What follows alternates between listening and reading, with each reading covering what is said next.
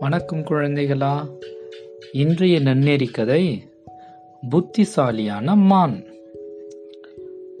ஒரு ஊர்ல ஒரு மான் குடும்பம் வாழ்ந்துகிட்டு இருந்துச்சு.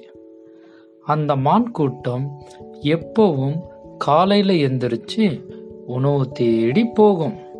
அப்படித்தான் ஒரு நாள் ஒரு மான் தன்னோட குட்டிகளை கூட்டுக்கிட்டு காட்டுக்குள்ள போச்சு.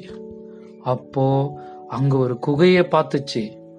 எல்லா மான்களையும் உள்ள கூட்டிட்டு போனா ஏதாவது ஆபத்து வந்துடும்னு அம்மா மான் மட்டும் உள்ள போச்சு. அங்க நிறைய எலும்புகள் இருந்துச்சு. அடடா இது சிங்கம் வாழற குகை போல இருக்கே. நல்ல வேலை இங்க குழந்தைகளை உள்ள கூட்டிட்டு வரல அப்படின்னு நினைச்சது.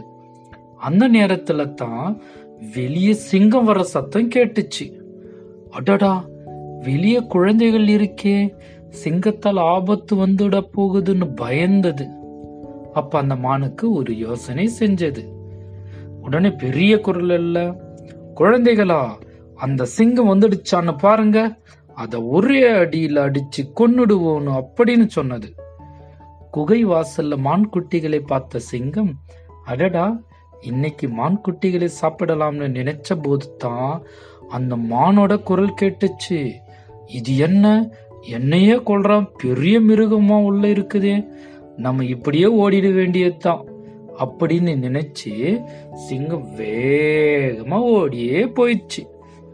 சமயோசித்த புத்தி தன்னையும் தன்னோட குட்டியையும் காப்பாத்தின மாதிரி எல்லோரும் புத்திசாலித்தனமா நடந்துக்கிட்டோம்னா எந்த ஆபத்தும் நமக்கு வராது. புரிந்ததா குழந்தைகளா? புத்திசாலித்தனமாக நடக்கும்போது நமக்கு எந்த குறையும் வராது. நன்றி வணக்கம்.